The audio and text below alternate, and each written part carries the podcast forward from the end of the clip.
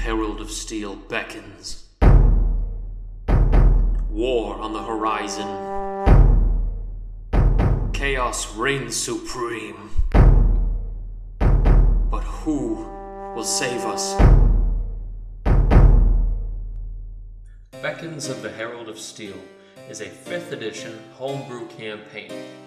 It is a high fantasy and old school flavored campaign run by me, the young Grognard, and my friends. Let's meet those friends now. I am Anthony Santiago, and I'm playing Norhill Hammerstone, Dwarven Fighter. I'm Jared, and I'll be playing Jarzak, the Orc Warlock. Uh, I'm Ryan, and I'm going to be playing Klika, the Goblin Sorcerer.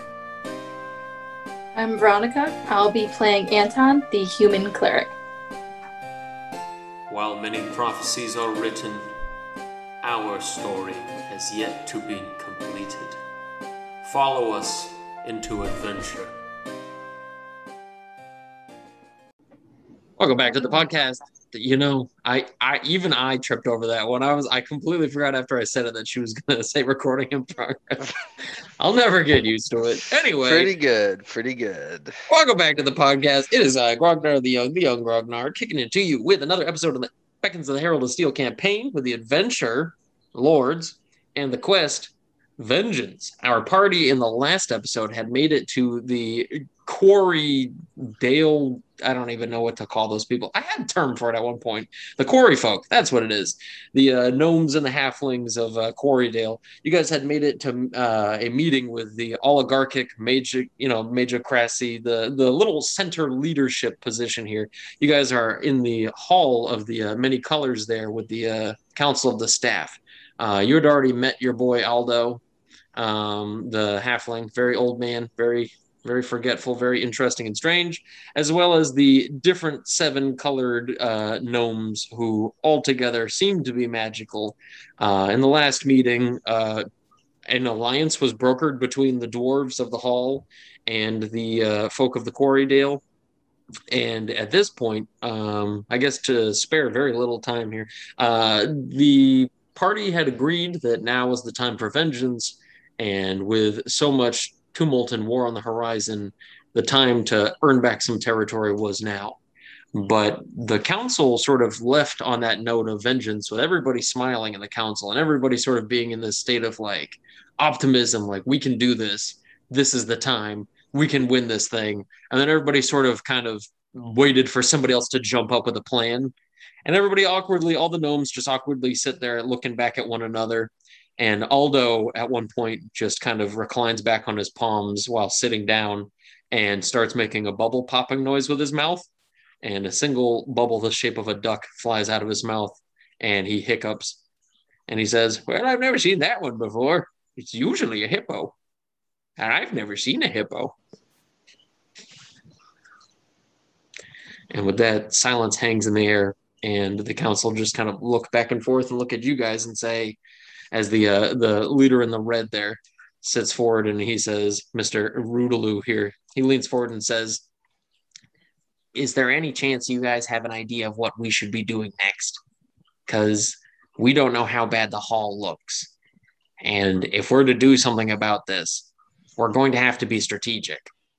Because as he looks around the room and sees all the other not pudgy, but they're definitely a bunch of very comfortable gnomes in here. And he looks back and forth at everybody and says, We've done well living diplomatically and comfortably. So warfare is not something we're readily willing to deal with. Perhaps you have some ideas? Well, the best thing that I could think of would be to uh, strategically and swiftly occupy the upper halls, while at the same time, you know, collapsing any entrances to the lower halls. I have no idea how the Duergar found their way into the halls in the first place. And so with that, one of the gnomes chime in and they say, Well, if it is truly Duergar, which I don't doubt for one bit, they'll find their way in. They have mighty psionic magics to them, and they'd find a way, one way or another. Closing the halls off would be good, but I think if we plan to get some sort of revenge that'll stick, we need to make it a point that we do it well. And we do it with finality. And you can see some of them sort of tighten up a little bit after hearing such a macabre statement roll out of a small little gnome voice. I agree, but it would take something truly spectacular and horrible in order to send them the correct message. Uh, something so- equal to or greater than what the Herald did to the dwarves who attempted to defend the halls in the first place. And so with that, one of them leans forward a little bit in his chair, the uh, the yellow mage here, and says, "Hey, you know that's not a bad idea. I mean, if what your story you said earlier was true about the halls and all of that, maybe we deal them a bit of the same cards that they dealt us." And with that, he starts waggling a finger, and another one says, "Oh, I think I know what you're saying about that." He says, "Perhaps vengeance could be served reflexively." maybe an equal reaction for what they have given us before. And one of the female gnomes here on the council leans forward and she sort of says, True, true, but perhaps they'll be ready for such an occasion. Do you think that the Duergar would be so foolish as to not expect us to use their own tactics against them? Would they be so foolish? Probably not. Um, but I'm uh, under the impression that it is the only language that they will understand. And so with that, Aldo just kind of looks back and forth at the rest of the three of you who are not speaking, and he pulls out of his pocket a few more of the wax candies, and he says, "These people are very boring." Klika also pulls some of the wax candy she's been saving. Just It's like those like nickel nip things, but instead they're like all full of honey. yeah, and, and- then she yeah. trades any of the ones that got melty and gross for the good ones that he's holding. Just makes a quick swap. Winks. Anton chuckles, but then he kind of looks around and he mutters, and he looks toward Norhill and he's, and then he looks at Jarzak and looks at Storm. He's like, "Well, there may be another way. Uh, you might say a diplomatic way. The Duergar weren't there just to settle the dwarven home. They were looking for something. I don't know what that something is." But maybe if that whatever it is is found, they could leave. And so with that, they they all sort of look back and forth at one another, and they start to nod their heads agreeably, thinking diplomacy is what gets these wee folk where they are. Good trading and acceptance and inclusivity is what's given them such a comfortable place here on the coast in comparison to every fucking buddy else who has had quite a miserable time here with the Herald of Steel. Uh, was Jarzak going to say something? Uh, yeah, but what if what they're looking for is real bad for everyone else? The gnomes all together begin to like from that nodding position all slowly recline back in their seats like oh yeah regardless, we should know if whatever it is is that important and if if it if it's been if I can recall correctly, if it's been in the dwarven halls for years, they're not going to leave without it. Good or bad. And so everybody in the hall pretty much turns to norhill and they say what is it that they would have hidden and why is it so well hidden that they wouldn't have found it what are they looking for dwarf That's a very good question, and unfortunately, I have no idea. Well, whatever they shot, it was, you know, down in the mines. Uh, mines that have been, you know, played out and closed since, you know, my old father was a boy. And so they all just begin to kind of chatter amongst themselves. Uh, the general vibe in the room being like, this is a load of barnacles, and people are seeming to be a little bit more perturbed by this lack of understanding, as if diplomacy was the best decision, but this has been tattered to pieces, and now there's no hope for that. And even if we could find whatever it is they shot, I wouldn't trust such a piece to last. The hatred between our peoples runs deep and long out of memory. They'd eventually find some other reason to make war upon us. And with that, one of the gnomes chimes in again. The red Rudaloo leans forward and he says, But perhaps that's just enough time for us to get our holding, to create a bit more defense, prepare ourselves for something like that to happen. If it's so inevitable, we can be more prepared, knowing it has to happen. But again, he says, as much as I wish to do this, and far be it from me to go against the gnomish customs of diplomacy and friendship, I agree that the Duergar will eventually do something again. They will not be happy so long as the dwarves have comfort. But still, it is very strange that they would be looking for something in the halls. Perhaps one of your kin knows something, and if not, perhaps somewhere in the library, somewhere deep within the dwarven hall, we may find some information. And with that, the yellow chimes in again and leans forward and says, Now, now, they can't go in there. That's a dangerous place. And they all kind of look towards Norhill and the rest of the party with a nodding, like, right? Kind of look to them. Right. In order to search the libraries, we would have to retake the halls anyway. I can certainly, you know, spread the word amongst my people, see if anybody knows anything. And uh, at this point, Aldo pulls out a pipe from his like beard and starts to stoke it with a bunch and starts to fill it with a bunch of dank little hash. She's looking stuff there and he just starts getting ready to start lighting up in here. And the gnomes all look to him like slowly over time as if they all start to notice little tiny smoke tufts coming out. And the aldo starts to cough a bit to himself and looks to pass it over to klika. Mm. Klika takes a big old rip. Oh no. And so with that, the gnomes all just kind of mouth agape, look down at you and they say, um, Elder One, Aldo. And he Yes, right. What were you saying? And they say, Perhaps you can wait until after such an important meeting. And with that, Aldo looks over at you and he takes his pipe back and he says, You know, you really picked a bad time. And he stuffs it back into his beard and looks to them all and he says, I apologize, but unfortunately, you're all very boring for me and my friend here. And they all look Klika uh, over at Klika with disdain.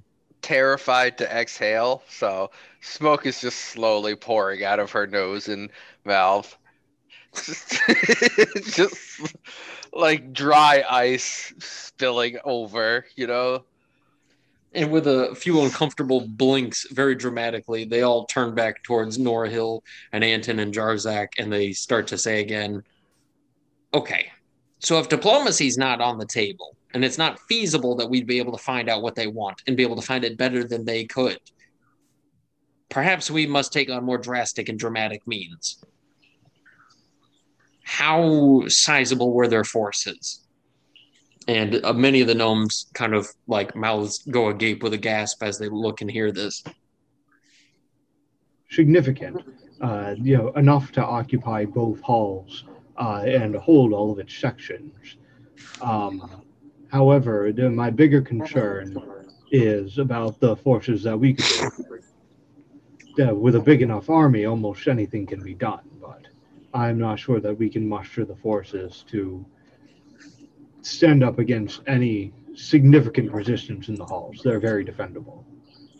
And with that, the blue gnome speaks forward and he says, Our alchemists have among them the power to do many things that nobody would understand. If you would be so bold as to allow us to help you with that, perhaps you wouldn't need an army. I'm sure with some sort of mechanized device, we could find a way to get them out of the halls. Just fine. And many people look to him with a look of almost like, I don't know, as if the crypt keeper just kind of walked in and said something to them, with a lot less rhyming, strange puns. Um, and with that, everybody kind of looks back towards you guys as if trying to gauge how you feel about this borderline mention of like, I don't know, weapons of mass destruction being crafted. Is that like an unheard of concept uh, in, in this world, then, or is it like? I mean, I would say that as far as gnomish ingenuity goes, you guys haven't been around gnomes for a long time, but seeing like how well their cities are constructed and how wild their magics are, it doesn't seem far from what you guys could expect that they would have the capacities to construct things like that.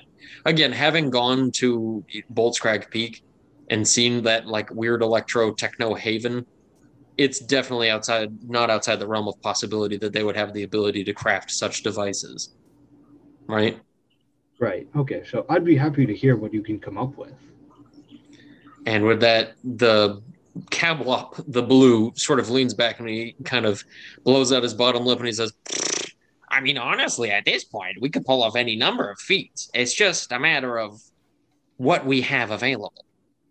If ever I've learned anything about the tides of war and winning battles through our alchemical means, kobolds are no match when we out when we can use their own environs against them.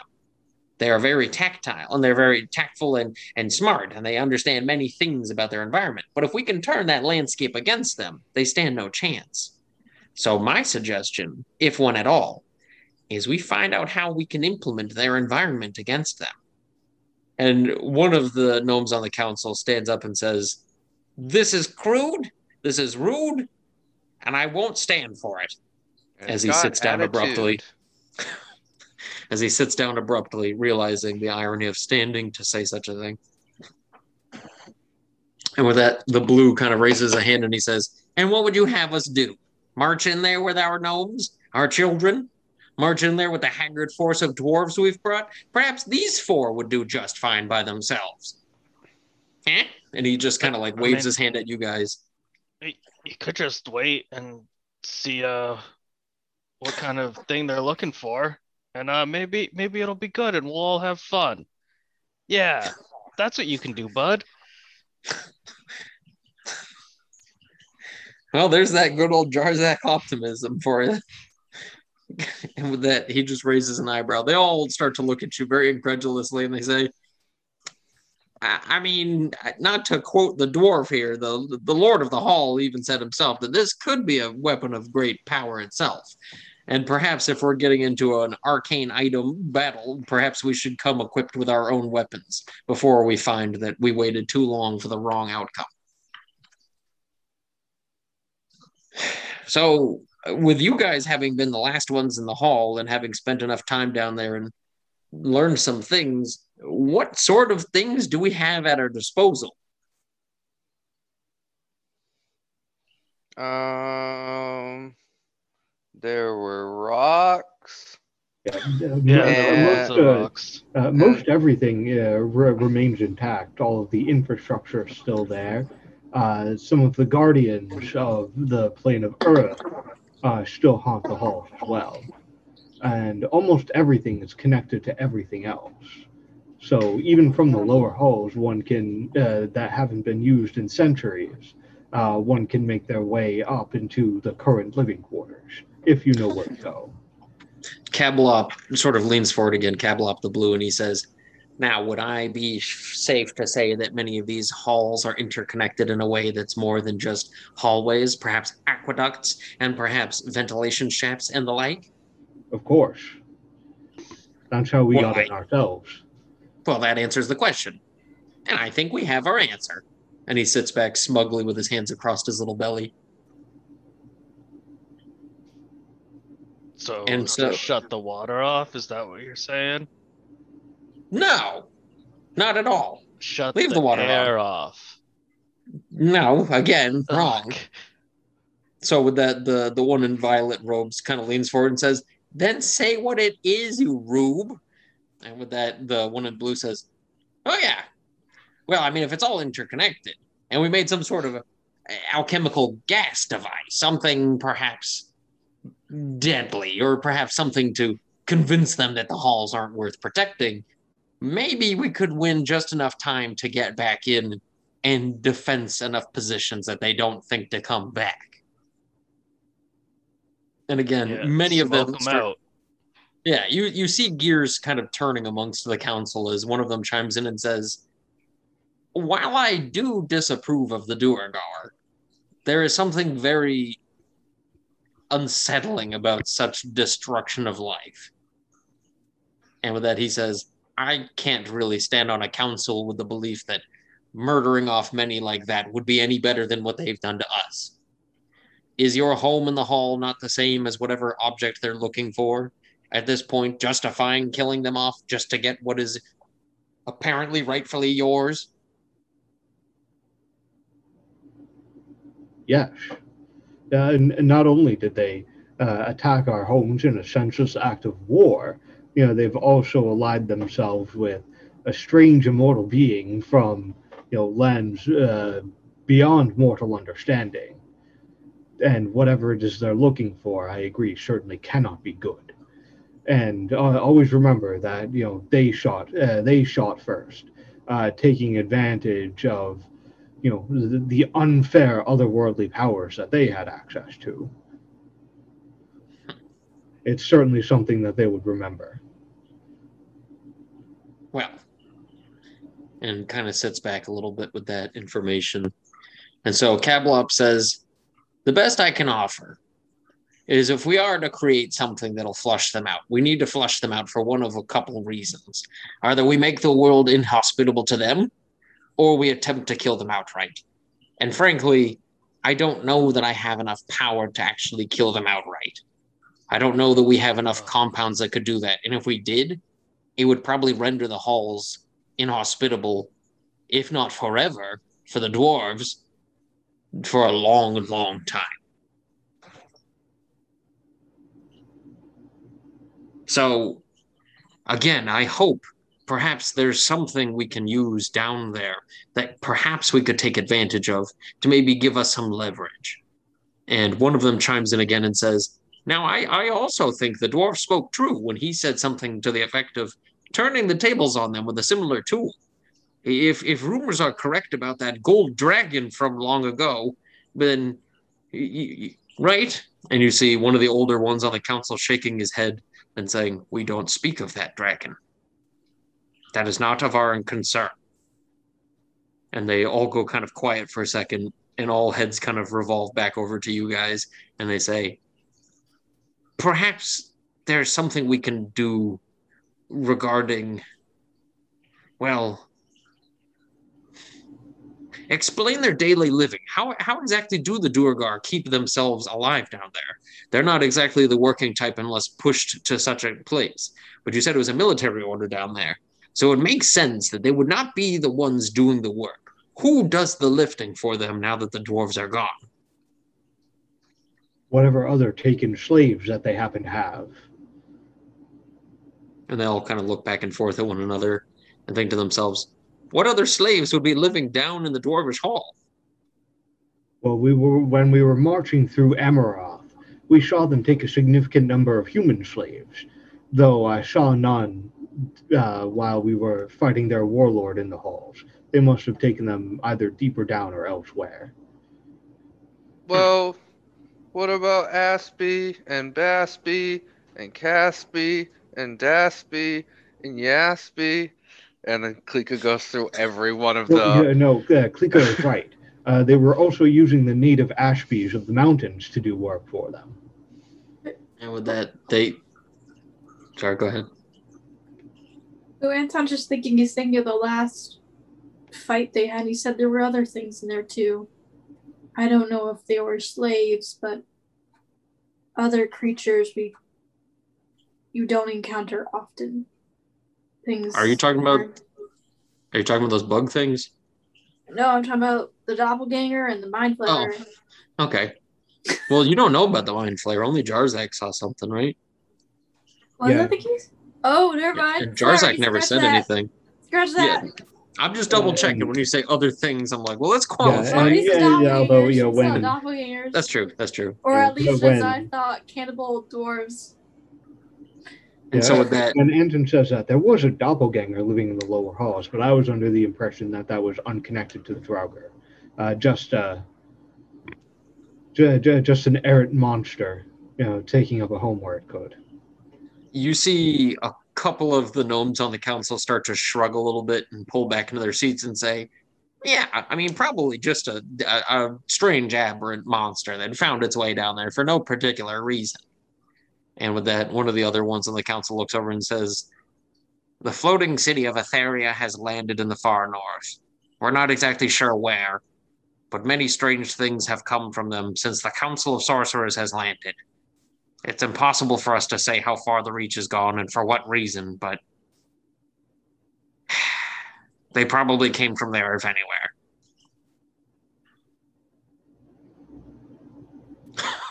Wait, I hope that this is as strange a statement as Yeah, anything. uh, floating city is that a thing that our characters know about? we if went you to a floating castle once. I mean, if you have, it's something from a history check or an arcana check. History. History. Yeah, history or arcana. Those two are, are game. I- I only got a nine history though. 20. History. for for history. I got a 21 history, but I can also roll Arcana.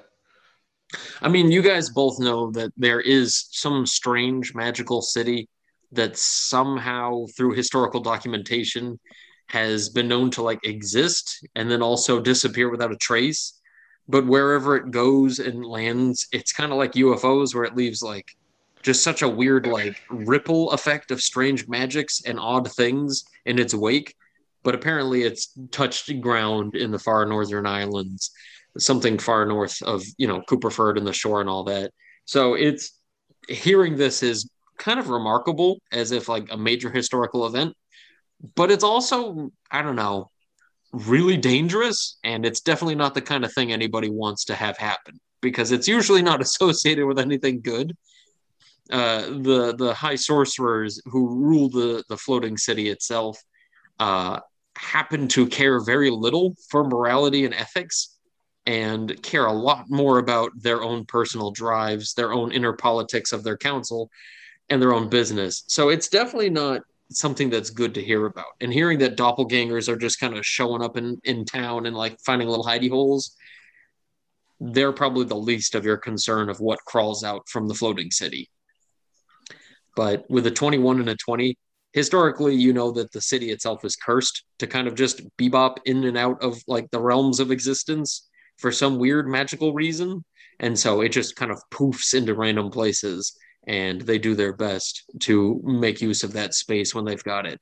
So it's it's scary with how unpredictable and powerful that place is. But yeah.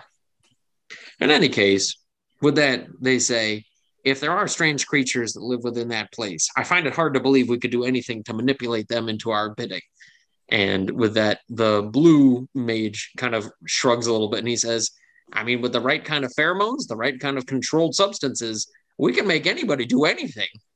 And everybody looks over at the mage in the red for a second, and the mage in the red begins to blush very, very firmly. And they say, Why?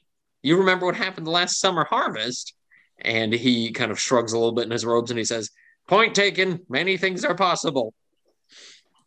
And so with that, they turn to you guys and they say, Who is Aspie, Baspie, Caspie, Daspie, Eastby, and all the rest? The Those wouldn't Aspies are a uh, species of reclusive insectoids Oh, that tunnel their way through the mountains and live in colonies. well, we're very Hi. well aware of that. Just the fact that they were named made us believe that perhaps you had met something more than just a bunch of named bugs. Clearly, you know these bugs don't have some sort of complex language all to themselves and really just rely on pheromones itself. Well, I And don't with know that, if we can name them. Well, Klika was talking to them, and so she decided they needed a name. And they all start to chuckle and giggle to themselves like a pack of Keebler elves. And with that, one of them chimes in and says, "How on earth did a goblin speak to a to an aspis? Did you did you what were, were you letting out some flatulence of command?" And they all start to giggle to themselves again. That's rude. Uh, And Aldo at- chimes in and he says, "You got flatulence to talk? That's pretty neat. My and- flatulence usually just clears a room. Here, I might have one of those ready." Aldo begins to lift his leg. Uh, so I think in response to you know their taunts and stuff, Klika will tap into that ability to speak any language and then just uh, clap back in perfect uh, gnomish. It's you know it's not that hard to understand people when you don't look down on them. And with that, one of them chimes back in Goblin, still wiping a couple tears back, and says back to and says, But anybody can learn a language if they're surrounded by the culture. The question is how it is that you're able to speak with your pheromones. Klika just wanted to talk to them so she could. And with that, they all just look back and forth at one another, confused, and they say, "Perhaps she's found some glands that she could get excretions from. Did you squeeze the glands of an aspis?" Mm, Klika doesn't think so. They did Aldo, Aldo leans in and says, "Aldo leans in and says, you can be honest with them." No, Klika just got tickled with the feely bits. And with that, they all look back and forth at one another and they say, you know, that's not a terrible idea, though. Those glands wouldn't be too hard to, to properly squeeze out and get from them. Y- y- uh, but I guess we would need some sort of gland that we can manipulate. And so they all start to kind of chatter amongst themselves, throwing around weird, not like pseudo magical scientific vernacular. And eventually one of them chimes in and says, The queen, easy. We just have to find the queen of the aspis. Clearly, if we can get a distress hormone into a pheromone, create some sort of gaseous expressor, we'd be able to create some sort of a smoke bomb that would send all of the aspis inside of the entire compound into a frenzy of murderous state. Easy. That'd be good. Yeah. Let's So do long as you don't care about what happens to aspis, I guess it's really not that big a deal. And they certainly wouldn't expect any kind of slave revolt, especially not from that source. No. Well, Not again. Probably not. You never, as they look over to Klika and they say, you never commanded them where any of them could have seen you doing that, right? The Duergar wouldn't have noticed you talking with your butt at them. Uh,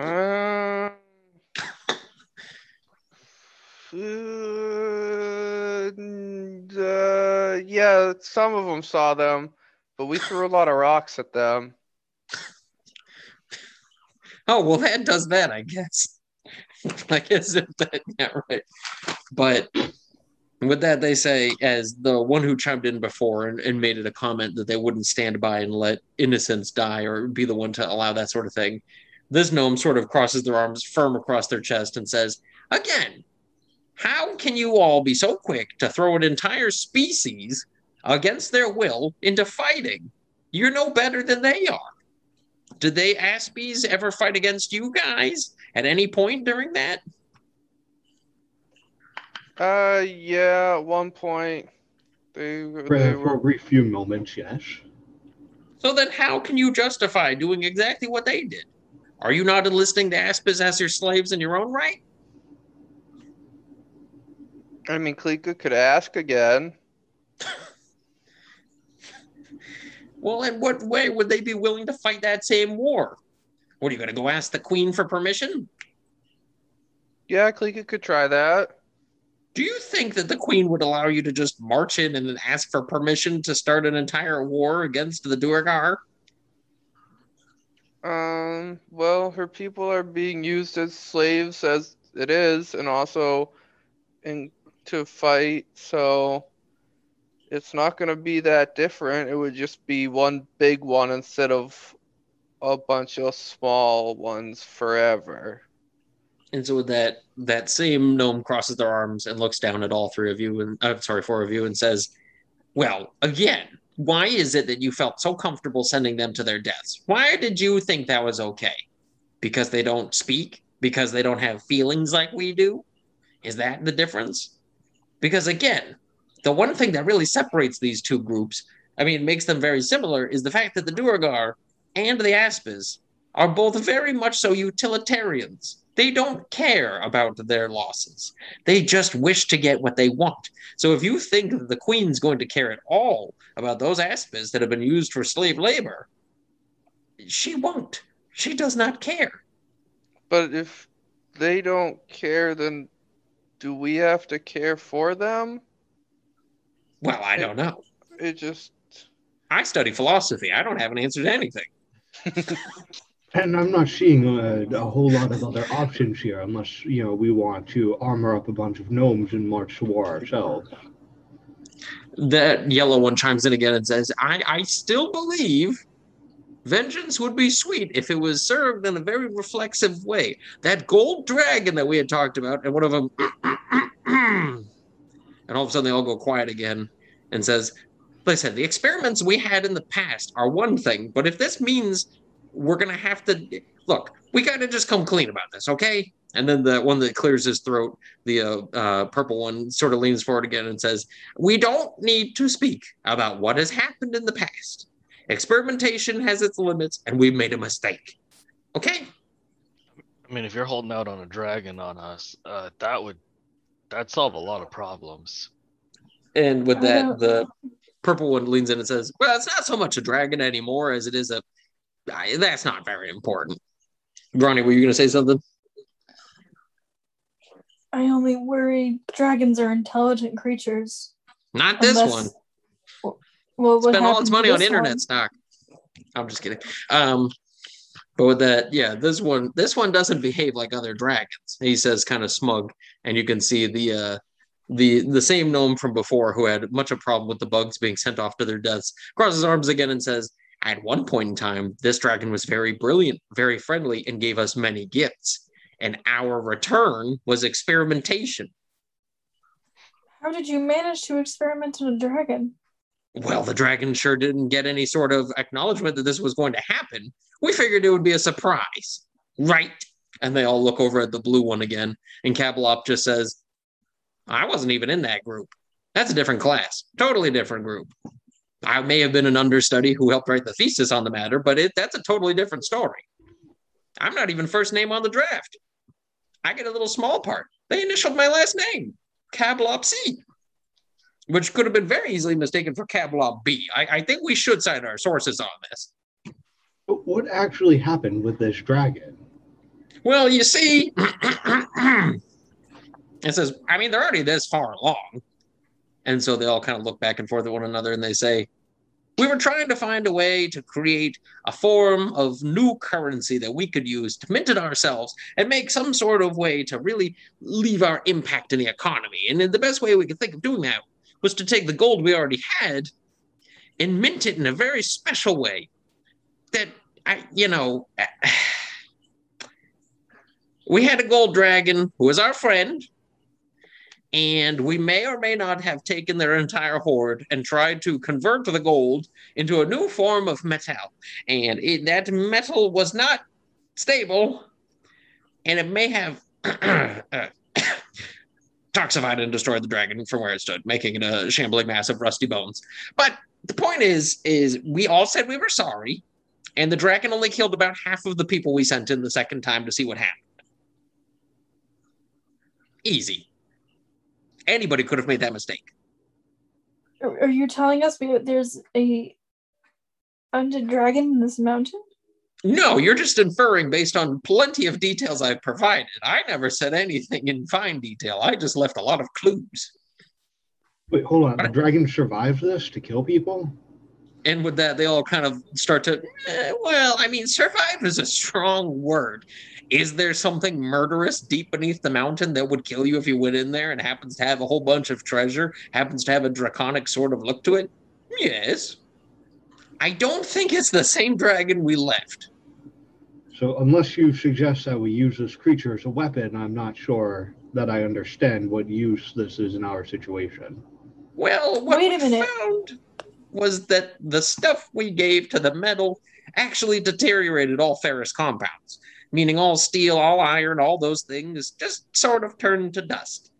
So when I say we could use what they used against them, I mean we could probably turn all the Duergar gear into dust, effectively rendering them without armor, without weapons, and basically leaving them just as naked as, well, you guys were. Find it hard to believe they want to defend the hall if they have nothing to defend it with. They would also probably die of some sort of painful death as the uh, compound may uh, melt their skin and bones and, and whatnot. But the, the point is, Are The you Aspis sure would be would fine. die? Or Well, will the end Aspis up like your fine. dragon? I, well, okay, you know, we may have a bigger problem on our hands, but I So- think that the, the dragon itself is a pseudo metallic compound, hence it turning to rust. But I think that their blood would just corrode and turn to a dried up, dusty compound. And I find it hard to believe that most things survive well without their without their blood, unless you consider zombies. But that, you know, we've got cures for that too. How how deep is this dragon under the mountain? Not very. You know, actually, it's kind of sad, really. It wasn't too far off from us, and that's why it was nice. Whenever we needed it, it would fly down to the city. We could ask it many questions. It was a very friendly dragon, and, and frankly, could you imagine if we converted all your wealth into an unobtainable wealth that was unbelievably valuable? We basically turn your your your loot, your common gold pieces, into one thousand times its common value. Uh, We would have effectively made this dragon the richest dragon in all the land. We just messed up a little bit. Does the horde still exist? Well, if it does, it's a pile of dust. But I mean, hey, one man's dust is another man's fine metal. I take that back. That, that, that dust is not worth anything to anybody. But gemstones are fine. That's true enough. And I'm sure, you know, maybe there's some some nice rocks down there. That's always good. So what you're wonder- saying is you think that you could recreate uh, this compound, and it wouldn't have the exact same effect on the Duergar as it did on the dragon. Uh, we we No. wouldn't be stuck with a bunch of undead Duergar, just dead ones. No, like we had said before. I mean, the, the point is, is the dragon is sort of made of metal itself, and for that reason, turned to a rusty pile, somehow staying alive through magic. But, but the Duergar are just, a, you know, just like us, just piles of blood, and meat, and skin and bone. You can see that one gnome who had a problem with the deaths, the the philo- philosopher gnome, as we shall refer to it, begin to turn a little bit green, about to get sick, referring to us all as a bunch of bags of meat and blood. But with that, he says, I'm pretty sure anybody would die from such a thing, which is why most of the gnomes who went back in there to go apologize never came back with that fruit basket. It was a really great fruit basket, too. No honeydew? Well, I mean, well, we don't really have honeydew over here. We got this really great melon the ogres grow. Makes you very sleepy, but it's it's really rad. And Aldo says you can ferment it too. And when you say you get messed up, I mean you get three sheets to the. W- but anyway, and so with that, the gnomes just kind of say, I mean, at the end of the day, if you were to go there and collect some of that compound, we could just recreate it and using a gaseous dispenser like we would with the pheromones, we could effectively disperse it in the compound. It's just that we would probably kill everything inside of there, except for the aspis, because you know their bodies are very much so better at filtering that kind of caustic thing, as they're not much more than a distant cousin of the uh, rust monster itself.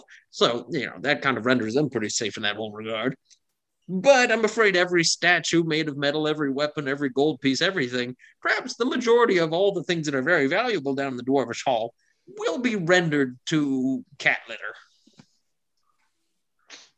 But hey, no Aspis had to die. Yeah, what's it better does than have a certain justice to it, considering what happened to the dwarves. They would definitely understand the message. And so, with that, I don't know if that last part about all the wealth of the dwarves sink, you know, turning to absolutely yeah, nothing. Norhill does certainly look very grim about that. Anybody else have anything to say about that? That's gonna be a lot of dust to clean.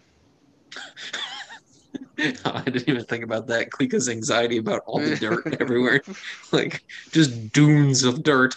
yeah. Yes, the the loss of what treasures remained in the halls would be great, but the the worst is to leave our home in enemy hands. Uh, statues can be recarved, coins can be reminted, but yeah, uh, uh, lives can cannot be restored except under extraordinary circumstances. I only wonder. The Storger, where would where would they have come in the first place? Why not? We'd have to find that out after retaking the halls. And making a careful search of everywhere.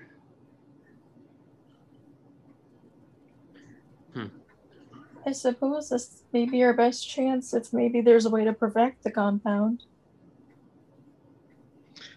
the blue gnome chimes in and says, I could put something of a neutralizing component into the gaseous dispenser and put something of a timed effect before the capsule breaks and, and releases the neutralizer. Perhaps we put a month timer on it, and after a month's time of that sitting in the air, we put something in to sort of neutralize the compound itself. Maybe maybe that would be our best bet. What do you think? A month's time? That should be plenty of time to chase any Duergar back down to wherever they came from and not want to come back anytime soon. So the halls would be uninhabitable for a month then? Right. Well, to everybody except for the Aspis.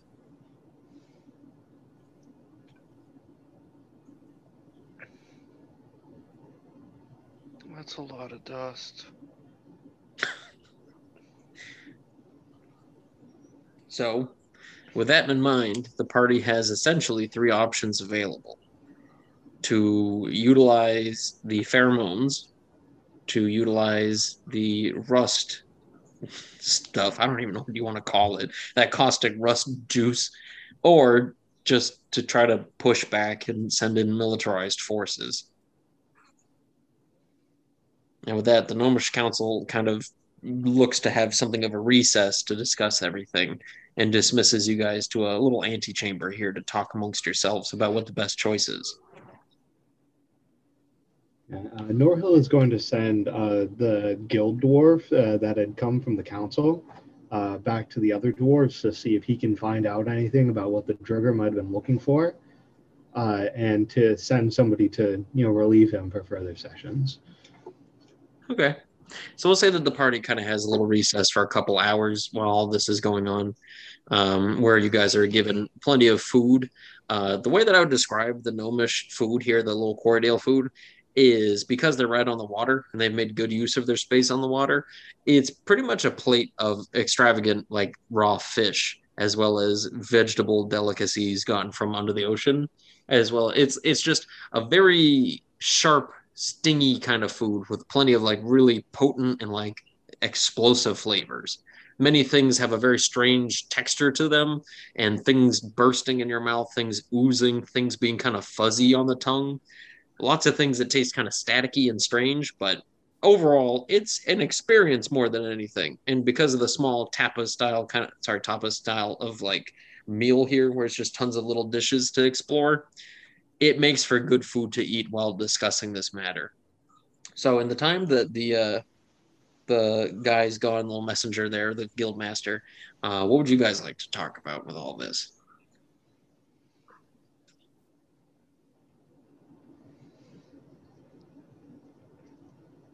Um. Well, Klika doesn't really like any of the choices. But Klika feels really bad for that dragon. So, Indeed, but maybe some good can come can come of the situation.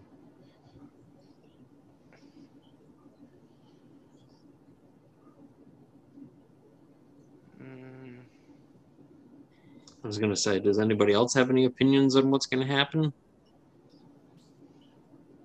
Because I would imagine Norhill in this position is looking towards all of his allies here to help him make the choice rather than just sort of like as Lord of the Hall make the final decision and not consult everybody. You know what I mean? Yeah, no, no, Norhill seems uh, pretty grim, but he's sort of is sort of you know looking around, you know, for somebody to give him you know any reason and like talk him out of it. Klika would like the chance to maybe try to talk to the Aspie Queen and maybe convince her that her people would have a better future with the dwarves than the Duergar. But that's that's just Klika. I mean, yeah, maybe you could offer him a treaty or something. If an alliance is possible, that would be ideal. Because I mean, Yeah, I, w- I would much prefer to decide this in a traditional battle of people who are willing to take part rather than do whatever this is. yeah, rather than force them to go crazy. again, the words kind of ringing through your mind is what that one philosopher gnome had mentioned about this the very slight difference between you guys and the Herald of Steel or the Duergar at this point by using Aspis as like a pawn in this whole fight. You know what I mean? And it kind of rings true with what Jarzak says that it's like by forcing anybody into this is just not gonna make things feel any better, you know? What about Anton? Any wisdom from our cleric? No, not that I can think of at least at this time. Fair enough. Which one of the choices do you like best?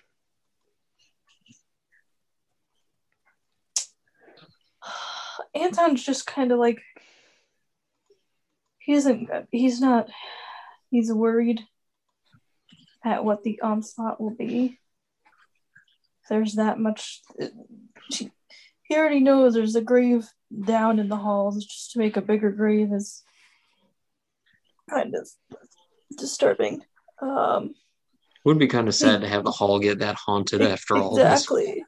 And Anton's just like a part of me wonders if we could just find whatever they're looking for and have them leave. That that could be a possibility, but I think that's wishful thinking at this point. Um, Maybe he just wish would- he just wishes there a way to use that ta- to use like that similar tactic, but not in a way that was lethal. Even as if they were they took in something and it was more hallucinogenic. They saw something and ran. Illusions of sorts. Well, just because we have a weapon Use the- doesn't mean we need to use it. What about a bluff? I imagine they're still gonna want to try and get whatever it is they're there for. Mm. So, uh, so a band-aid solution is probably not the best because they're just gonna come back for what they came looking for if we scare them off. I think. I think we need to figure out what it is, regardless. We Oh give it to yes, them or we don't. definitely. Uh, and maybe get it out of the hall so that they're no longer interested in being there. And so, after much discussion, the messenger returns with Norhill's father. And at this point, Norhill's father mentions that I had heard long ago, many of the dwarves had heard. The history of our hall is not one that is easy to palate, but it is one that we had fought hard for, and we had to earn our position. The dwarves were at one point the slaves of the Duergar. And to earn our freedom, they took the sacred hallowed object and used it against their captors. A greater enemy had always been on the doorstep of the Duergar, an unfathomable foe that held them in line, which caused the demand for us. We don't know exactly what it was, but legend says that as long as we hold possession over that one item, they will never be able to resist their captors, and for that reason, they will always be trampled underfoot. They speak of a foe older than time and strange as all. And whatever it is, the Duergar genuinely fear it. Nobody really knows what it could be. But legend has it that many of the dwarves don't remember much of their captivity, and none of them really remember what had happened in the Duergar halls, as if something had erased much of their thought. Many of those dwarves who came to the hall were not like normal dwarves, and only in generations that came was the dust sort of shaken from their minds, and they were free to be the dwarves that they once were. Whatever object it is, it is ancient and powerful, and potentially holds the the freedom of the Duergar in check. But nobody would know where such a thing is, or where it was hidden. And I imagine if we were to know, we would have to search deep within the annexes of the Dwarvish lords. And I'm afraid we don't have that kind of time. I hope Jarzak's getting a twinge in his mind right now of a certain reflection on a blade that he had.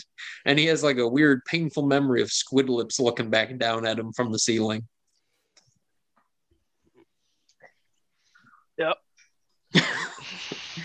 There's that good old Jared. Yep. There you go. A powerful bargaining chip, then, if it could be found. And a bluff might buy us just enough time to find it. If the weapon is as truly powerful as people have said it is, I think they would know that you would not know where it is. The weapon that I speak of is one that can combat those from from realms unknown. It is a weapon of gods. I'm sure they would know you have no idea what it is. For if you did, you might use it against them. Yeah, that sounds pretty impossible. Weapon that can stop gods. Jarzak just finds it for Valaketh, and just Valaketh shows up, and you're like, "Ba-na-na-na-na-na," and just eradicate the deceiver. Like, man, that was fucking easy. Campaign's done. Yeah, but, uh, well, what I mean is, the gnomes have offered uh, to create us a weapon that would destroy all metal in the halls, uh, including the Duergar's weapons and armor. Uh, the, thus, you know, leaving most of them dead, or wh- whoever survives will likely flee. So what I'm saying is, we have that prepared and in hand, and we can use the mere threat of it to force them from the halls, and you know, hold them long enough to locate whatever this is that the Duergar are looking for, and use that as a bargaining chip to broker something more permanent. You would try to broker peace with them? such as it's worth. You think that We, they we would don't, take we don't have the numbers to fight to fight them head on. And he looks around at everybody else in the room and he says, Do you all really think you could have a conversation with them at this point? If your entire people were hinged on the brink of extinction, and the only thing that would save you is one single device, do you really think you'd be willing to bargain for such a thing? Or would you fight tooth and nail to protect your people? You know, that he gives kind of a knowing look as if, like, hey, remember that whole thing that literally happened? Yeah, that that all of course is assuming that the Duergar are reasonable, which I do not believe. Perhaps. He says, You forget I was there in the in the battle as well. Before your friend, and as he kind of nods over at Anton and says, before he rallied the people, I mean, we saw the look. We saw them wanting what they came for. As much as I think they're unreasonable, I think they might be desperate enough. But unfortunately, all we can offer is a bluff. Yes, but to either lead more people to their deaths or to destroy all the treasures in the halls, you understand why I would think of any other solution were it viable. And so with that, he puts a hand on you and he sort of gives a glance with a little twinkle in his eye. And he looks over at Jarzak and Klika and over at Anton and he says, I've seen many things since I've been down there. I've lived a long life. But if there's anything I know, seeing you return back to the hall, my boy, having your son see you and your wife, the treasures of the hall aren't in the hall anymore. We're all that we've got, and our history doesn't need to be written in stone. It doesn't need to be taken down on metal objects and trinkets and weapons of war. The treasure of the hall left the hall, and it can go back once it's safe. And I think you know this to be true. You didn't go home so you could find your weapons. You went home for us. And he looks around at everybody else and says, and I think you could all say the same about yourselves.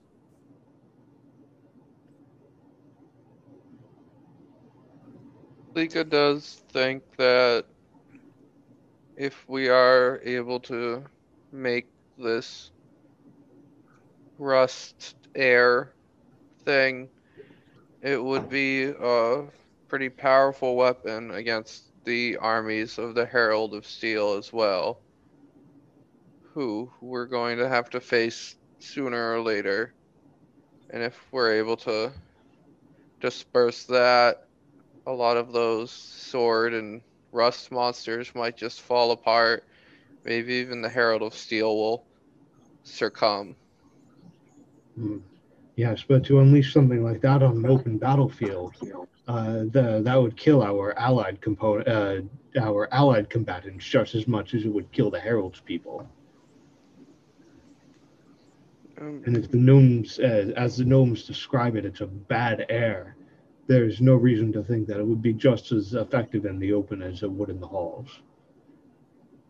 This is a weapon of vengeance against the Duergar, specifically built for this situation, and that's probably as it should be. And so at this point, expecting something of like a, a person to come in and ask you guys to come back to the council to discuss this, instead, Aldo comes running in, huffing and puffing and panting, and sort of leaning on the walls to kind of keep himself upright. And he comes in and he's huffing and puffing under his breath, and he says, "The hamlets outside of Enton, they're under attack. Strange beings, metallic beings, slaughtering the innocent. Please, you must go now." And that is where we're going to end it.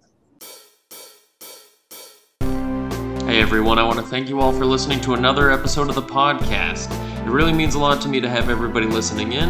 And if you have anything you'd like to say, any comments or anything like that, shoot me a tweet over at ygrognard on Twitter, or you can even send me an email at younggrognard at gmail.com. I look forward to everything you guys have to say, and it's always a pleasure to engage with anybody listening to the show. And as always, be sure to keep things Dungeons.